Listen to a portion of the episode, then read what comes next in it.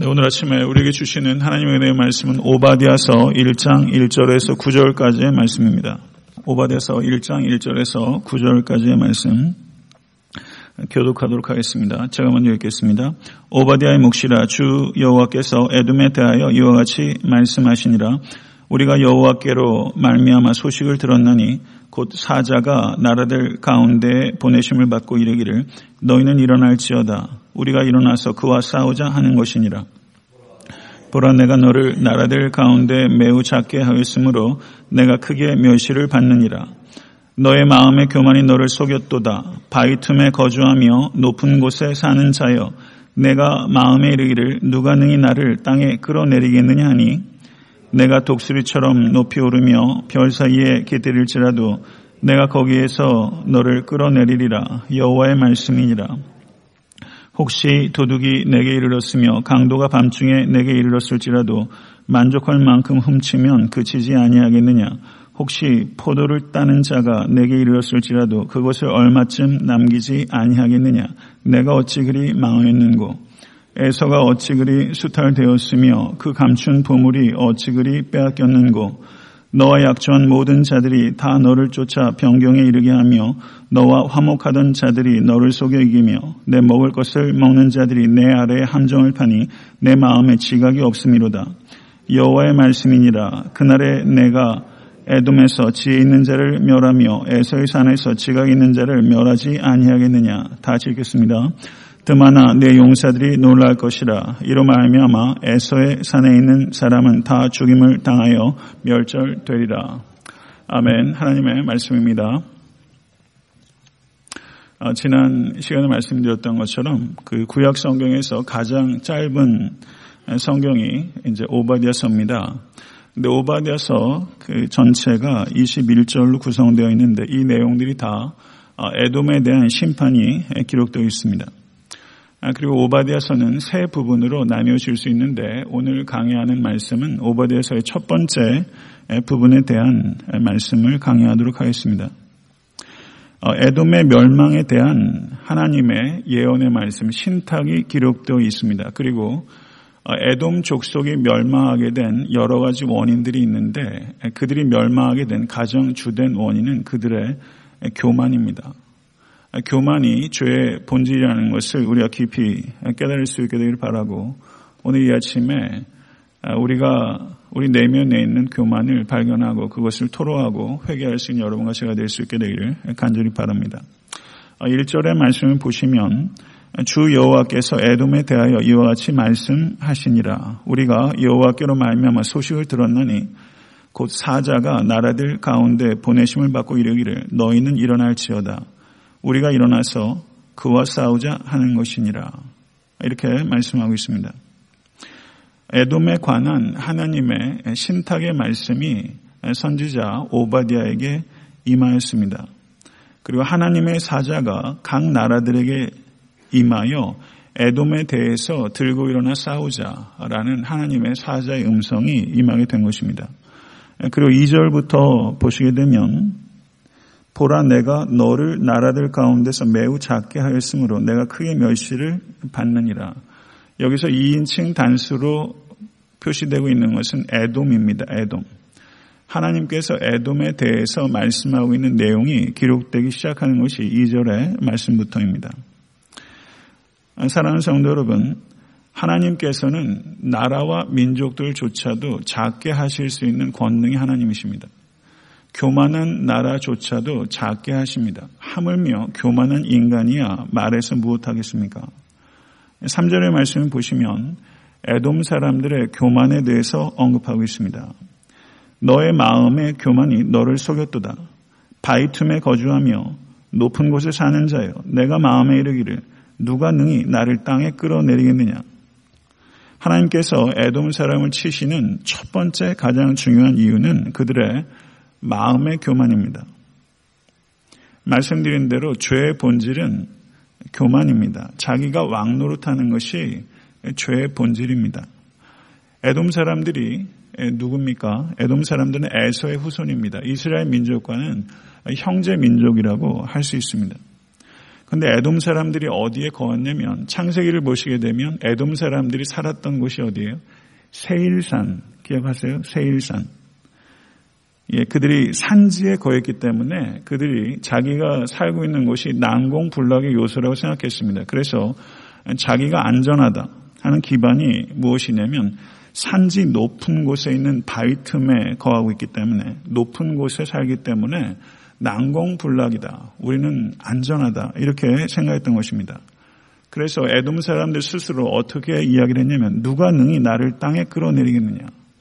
누가 능히 나를 땅에 끌어내리겠느냐. 이와 같은 자기 확신을 가지고 있었습니다. 에돔 사람들은 스스로를 요새라고 여겼던 것입니다. 이것이 자기 확신이 아니라 자기 기만이라는 것입니다. 성도 여러분, 4절의 말씀을 보십시오. 이와 같은 교만으로 인한 자기 기만에 대해서 하나님께서 어떻게 이 에돔 사람들을 치시는가 하는 내용이 기록되어 있습니다. 내가 독수리처럼 높이 오르며 별 사이에 깃들일지라도 내가 거기에서 너를 끌어내리리라. 여호와의 말씀이니라. 성도 여러분, 독수리가 높이 날아오릅니다. 그런데 아무리 독수리가 높이 날아올라도 별 사이에 날아오를 수 있습니까? 없습니까? 없죠. 이거는 문학적인 과장이에요. 근데 독수리가 날아오서 별 사이에라도 날아오르는 것처럼 이 애돔 사람들이 자기 확신, 자기 교만이 하늘을 찌른 것입니다. 그런데 하나님께서 에돔은 누가 나를 끌어내리랴 라고 말하지만 하나님께서 뭐라고 말씀하십니까? 내가 너를 끌어내리리라. 내가 너를 끌어내리리라. 5절에서 6절의 말씀을 보시게 되면 하나님께서 끌어내리시는 정도가 얼마나 무서운가를 기록하고 있습니다. 5절과 6절의 말씀을 보세요. 혹시 도둑이 내게 이르렀으며 강도가 밤중에 내게 이르렀을지라도 만족할 만큼 훔치면 그치지 아니하겠느냐. 혹시 포도를 따는 자가 내게 이르렀을지라도 그것을 얼마쯤 남기지 아니하겠느냐. 내가 어찌 그리 망하였는고 에서가 어찌 그리 수탈되었으며 그 감춘 보물이 어찌 그리 빼앗겼는고. 성도 여러분, 예, 도둑 맞으면 안 되지만 살다 보면 도둑도 맞아요. 그렇죠? 그 뉴욕에서 제가 사역할 때도 그 좀도둑들이 얼마나 많은지 몰라요. 도둑들이 오게 되면 어떻습니까? 집에 있는 걸 싹 가져가는 건 아니잖아요. 도둑들이 값비싼 것만 가져간다고요. 값비싼 것만 잽싸게 챙겨서 가는 법이에요. 포도, 포도를 따는 사람이 어떻습니까? 이 수확해서 상품이 될 만한 포도만 따지 그냥 모든 포도를 다 싹쓸이 하지 않아요. 도둑도 좋은 것만 훔쳐가는 것이고 포도원 농부도 좋은 것만 따는 법이에요. 그런데 하나님께서 애돔을 치실 때는 어떻게 하신가? 하나도 남기지 않고 하나도 놓치지 않고 완전히 빼앗아 버릴 것이다. 높은 곳에 거하고 바위 틈에 거하기 때문에 우리는 안전하다고 자기 스스로를 요새 삼는 자에 대해서 하나님께서 철저하게 땅에 끌어내릴 것이다. 다 빼앗아 가실 것이다. 이것이 애돔 족속을 향한 하나님의 무서운 경고의 말씀입니다.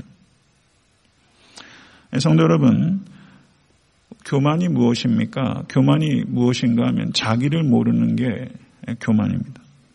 자기를 몰라요. 왜 자기를 모르는가? 하나님을 모르기 때문에 자기를 모릅니다. 하나님을 알지 못하면 자기를 몰라요. 하나님이 누구신지를 진심으로 알 때 자기가 누군지를 알아요. 좀 우스갯소리 하나 하겠습니다. 아내가 남편에게 이야기를 하는 거예요. 여보 올 때 냉장고에서 아이스크림과 딸기를 좀 갖다 주세요. 이렇게 아내가 남편에게 이야기를 했어요. 잊어버리지 말고요. 이렇게 당부를 했어요. 그랬더니 남편이 조금 빈정이 상했어요. 내가 그런 것도 기억 못할까봐 그래 하면서 언짢은 기색을 하면서 냉장고로 갔습니다. 아이스크림과 딸기를 가져두려고 간 거예요. 그런데 그만 냉장고를 문을 여는 순간 까맣게 잊어버린 거예요. 그래서 아이스크림과 딸기를 가져오는 대신에 냉장고 안에 있는 삶은 계란을 아내에게 갖다 줬습니다. 그랬더니 그 삶은 계란을 받아든 아내가 뭐라고 했는지 압니까? 당황스러운 표정을 짓더니 여보 왜 소금은 안 가져왔어? 아이스크림과 딸기를 달라고 했더니 아내가 아내도 까먹은 거예요.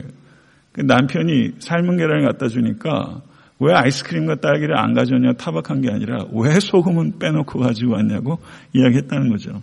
우스꽝스러운 얘기예요. 제가 얘기를 되게 재미없게 하는 모양이네. 이 정도 하면 박상대에서 해야 되는데 그러니까 자기를 몰라요. 자기를 몰라요. 냉장고가 문 여는 순간 까먹어요. 네. 잊어버리지 말라고 당부하면서 자기도 까먹어요. 사실 우리가 이렇게 많이 살거든요. 자기를 몰라요. 잠언 26장 12절을 보면 내가 스스로 지혜롭게 여기는 자를 보느냐 그보다 미련한 자에게 오히려 바랄 것이 있느니라. 스스로 지혜롭다고 여기는 것이 미련한 것이다. 네. 스스로 지혜롭다 여기는 것이 미련한 것이다. 이렇게 말씀하는 것이죠. 성도 여러분, 여기서 에돔은 교만한 민족입니다. 그런데 이 에돔이 상징하는 바가 있어요. 그건 뭐예요? 나는, 나는 절대 안전하다.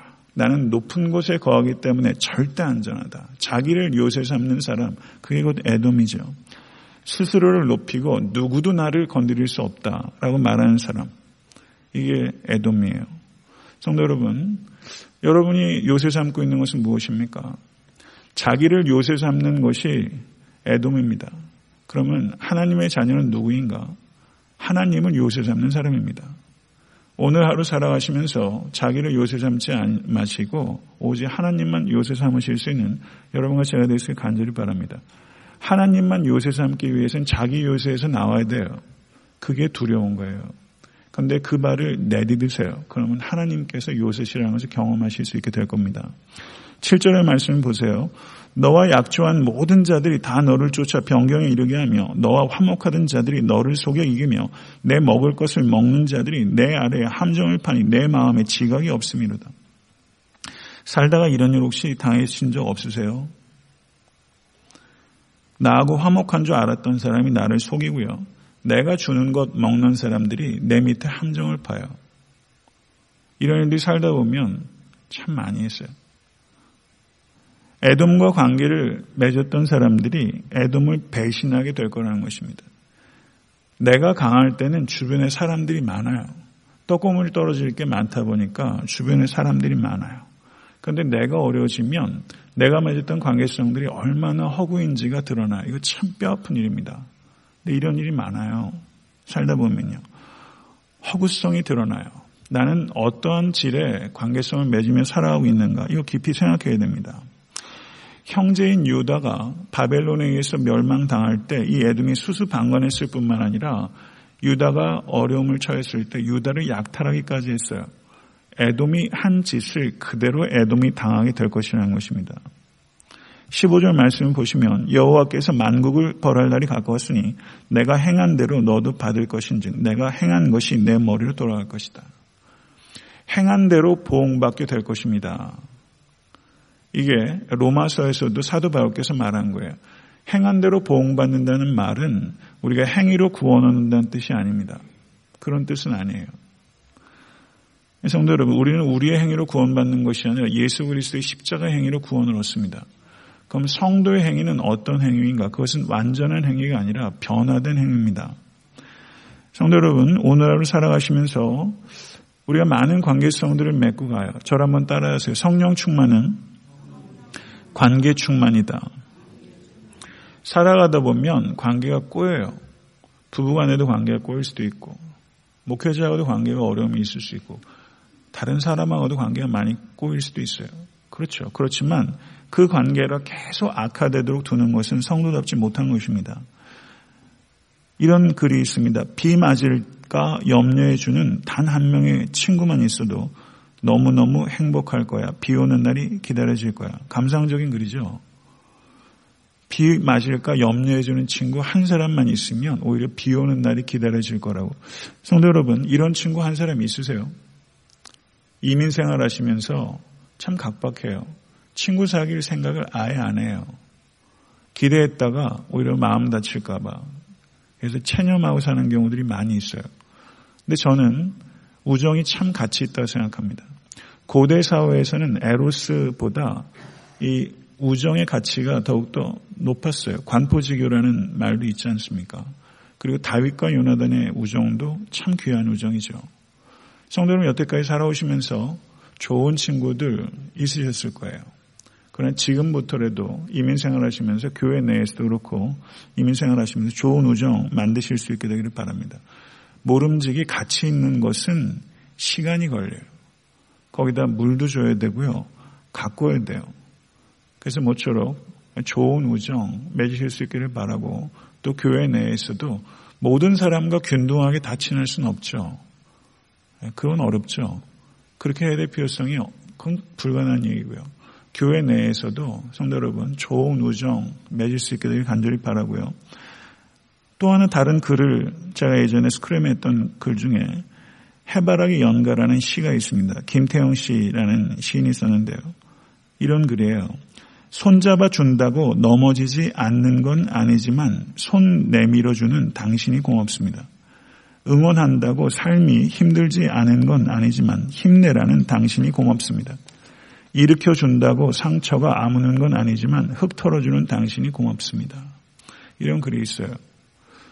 성도 여러분, 손 내밀어 줄 수 있게 되길 바랍니다. 손 뿌리치지 않고 격려해 주지 않고 힘 빠지는 소리나 하고 넘어진 사람 일으켜 주지 않고 상처나 주는 식으로 사는 것이 아니라 그런 사람들이 세상에 즐비하죠.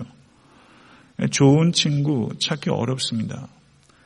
좋은 친구를 찾는 게 빠를까 아니면 좋은 친구 되어주는 게 빠를까 어느 쪽이라고 생각하세요?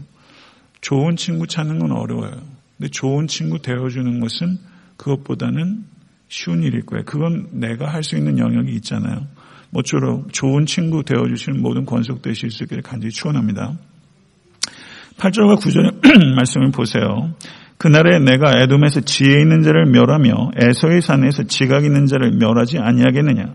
드마나 내 용사들이 놀랄 것이라. 이로 말미암아 에서의 산에 있는 사람은 다 죽임을 당하여 멸절되리다. 여기서 드만이라는 말이 있죠. 드만이 누굽니까? 에서의 손자예요. 에서의 손자 중에 한 사람이에요. 그러니까 그 사람을 대표적으로 말하면서 에돔 족속을 이야기하는 거죠. 지혜 있는 자가 멸해지고 지각 있는 자가 멸해질 것이다. 여기에서 보면 수사 의문문을 사용하고 있습니다. 물음을 통해서 더 내용을 강조하고 있는 거예요. 자기를 과신하는 자가 망신을 당하게 될 것이고 멸망이 될 것이라는 것을 말하는 것입니다. 설교를 맺고자 합니다. 성도 여러분, 지혜가 무엇입니까? 어리석음이 무엇입니까? 지혜를 여러 가지 측면에서 정의할 수 있습니다. 세상에서도 얘기하는 지혜가 있고요. 성경에서도 얘기하는 지혜가 있어요. 부분적으로 중복되는 의미도 있지만 성경에서 이야기하는 지혜는 무엇입니까? 여호와 하나님을 경외하는 것이 지혜입니다. 이것이 가장 포괄적이고 함축적인 성경적 정의라고 할수 있습니다. 여호와 하나님만을 경외하는 것입니다. 그럼 여호와 하나님만을 경외한다는 것이 무엇인가? 좀 더 이것을 우리의 삶 속에서 구체적으로 표현한다면 저는 이렇게 말할 수 있다 생각해요. 나 같은 죄인 살리신 그 은혜 놀라와. 이것을 기억하는 사람이 지혜자입니다. 내가 죄인이라는 것을 뼛속 깊이 깨닫고 그런데 그 나 같은 죄인에게 하나님의 은혜가 임했다는 것을 보는 거죠. 하나님의 은혜를 기억하시고 내가 죄인이라는 것을 기억할 때 그 사람은 지혜자입니다. 이 두 가지를 붙잡고 살아보세요. 그 삶이 분명히 변화되고 승리하게 되는 것입니다. 그 사람이 지혜자입니다. 고린도전서 8장 1절을 보시면 우상의 재물에 대하여는 우리가 다 지식이 있는 줄로 아나 지식은 교만하게 하며 사랑은 덕을 세우나니 이렇게 말씀합니다. 성도 여러분, 우리에게 지식이 필요합니다. 아, 신앙생활도 지성적일 필요가 있습니다. 이게 무슨 말인 거 아니? 지성주의로 되면 안 되지만 신앙도 지성적이어야 될 필요가 있습니다. 지식이 분명히 필요합니다. 그러나 정말 중요한 게 뭐냐면요. 이 질문에 한번 마음으로 대답해 보세요. 성도 여러분께서는 지식으로 변화되고 있습니까? 아니면 지식으로 교만해지고 있습니까? 지식으로 변화될 때 그것을 지혜라고 하는 것이고 지식으로 교만해질 때 그것을 영적 교만이라고 하는 것입니다. 오늘을 살아가시면서 모쪼록 더욱더 내가 죄인이라는 것을 깨닫고 은혜 안에 강건해 주심으로 말미암아 더욱더 지혜자가 되실 수 있게 간절히 바라고 자기를 요새 삼지 않고 오직 여호와 하나님만을 요새 삼으실 수 있는 모든 권속 되실 수 있게 되기를 우리 주 예수 그리스도 이름으로 간절히 축원합니다. 주님 가르쳐 주신 기도로 예배를 마치겠습니다.